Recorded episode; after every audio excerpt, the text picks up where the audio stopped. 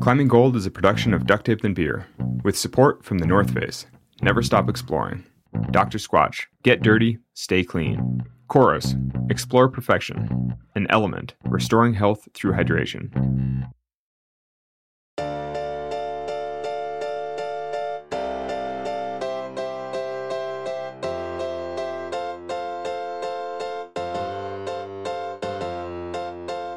Hi, everyone. Elizabeth Nakano, senior producer, here again.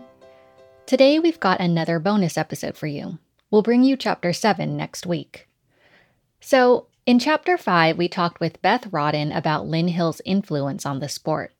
But the following story, and Beth's perspective on the rise of professionalism and pay parity, didn't make it in.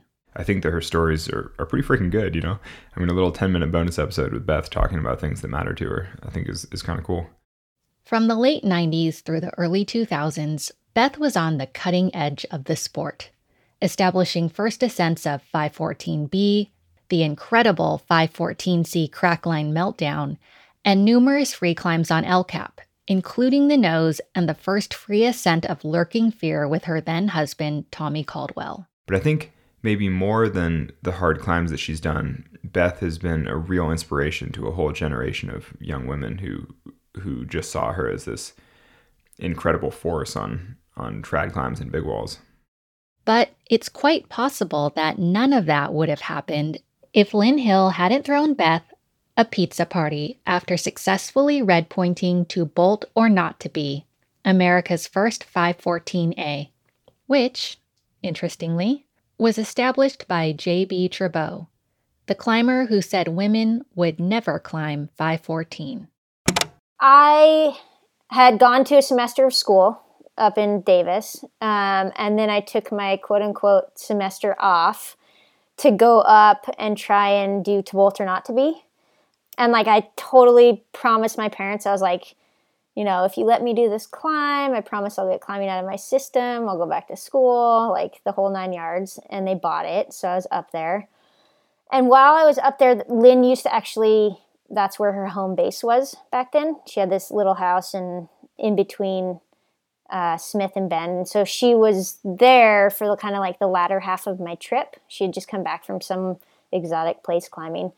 So she saw me do to bolt. We even climbed on it one day together. She had done it maybe the season before or something like that. So when I did it, she came up to me and she was like, "Hey, I'd love to like throw you a pizza party. That was like really impressive that you did that climb."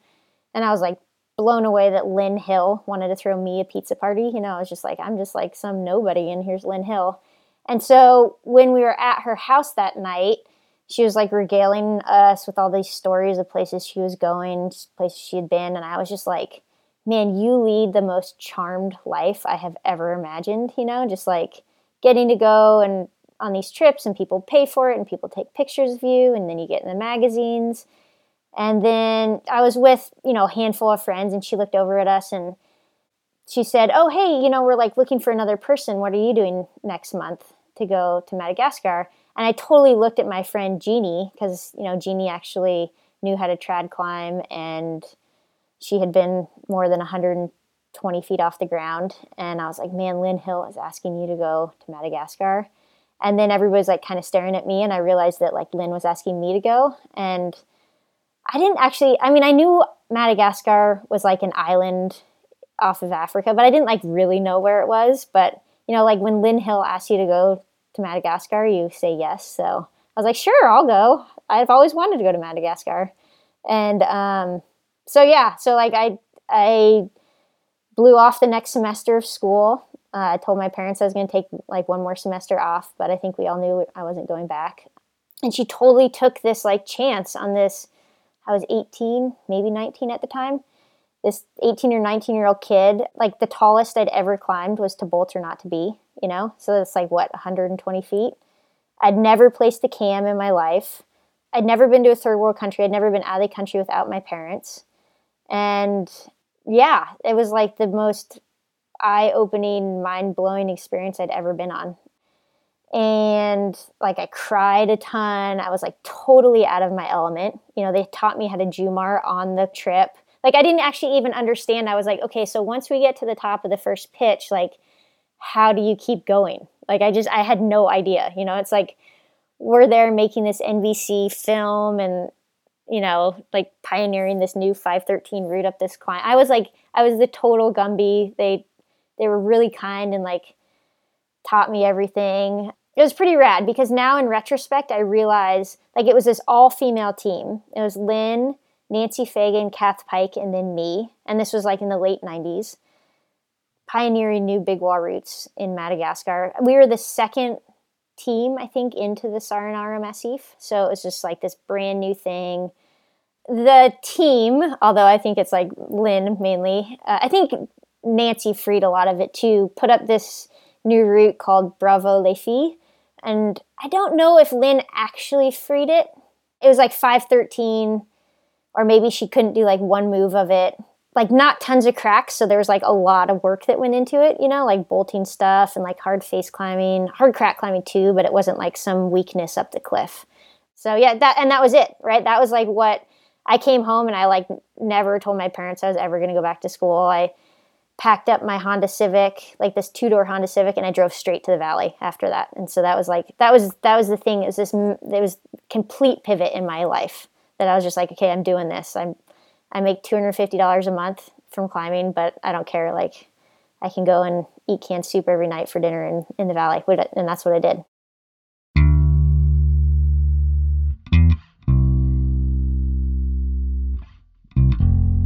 If you want to be successful, not just in the athletic pursuit of the part of climbing, right? If you want to be successful in like the business professional side, I feel like for the women you you got to walk kind of a line. I always felt the need to fit this mold, right? You needed to be the good girl. Like, you needed to smile and say yes and be accommodating. And if you weren't, then the climbing community, you know, is quite small, at least for sure when I was at the height of my career. And if not, it was known, right? It was known that you were pushy or you were demanding or or you had a big ego. I know back then that was a huge thing that was frowned upon, right? Like talking about your accomplishments.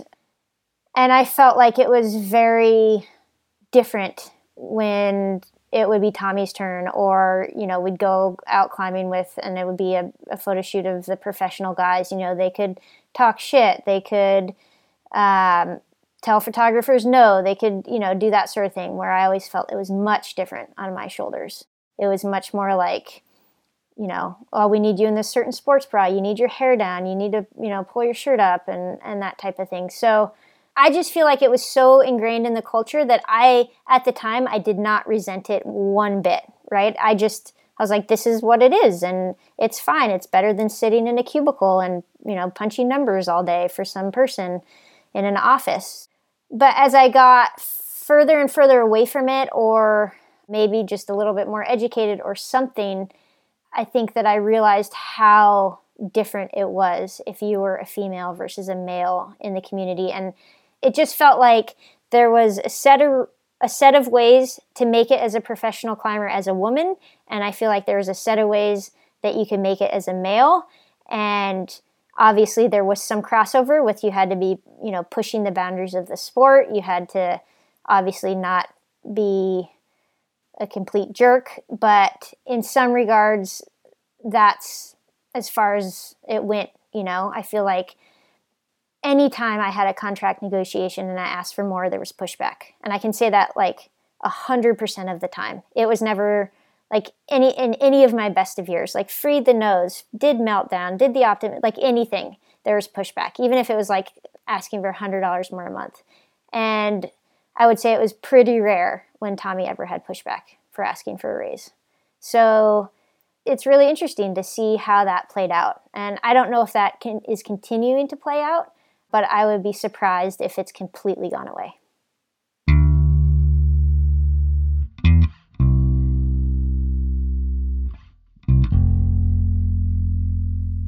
After the interview, we reached out to people in the outdoor industry with knowledge of athlete salaries, both at that time and today. Our sample size is small and anecdotal, but the people we spoke to all acknowledge that large pay gaps in the early 2000s were prevalent. They noted that while things began to improve dramatically in the middle of the last decade, to the point where a female could be the top earner on an athlete roster, there's still work to be done.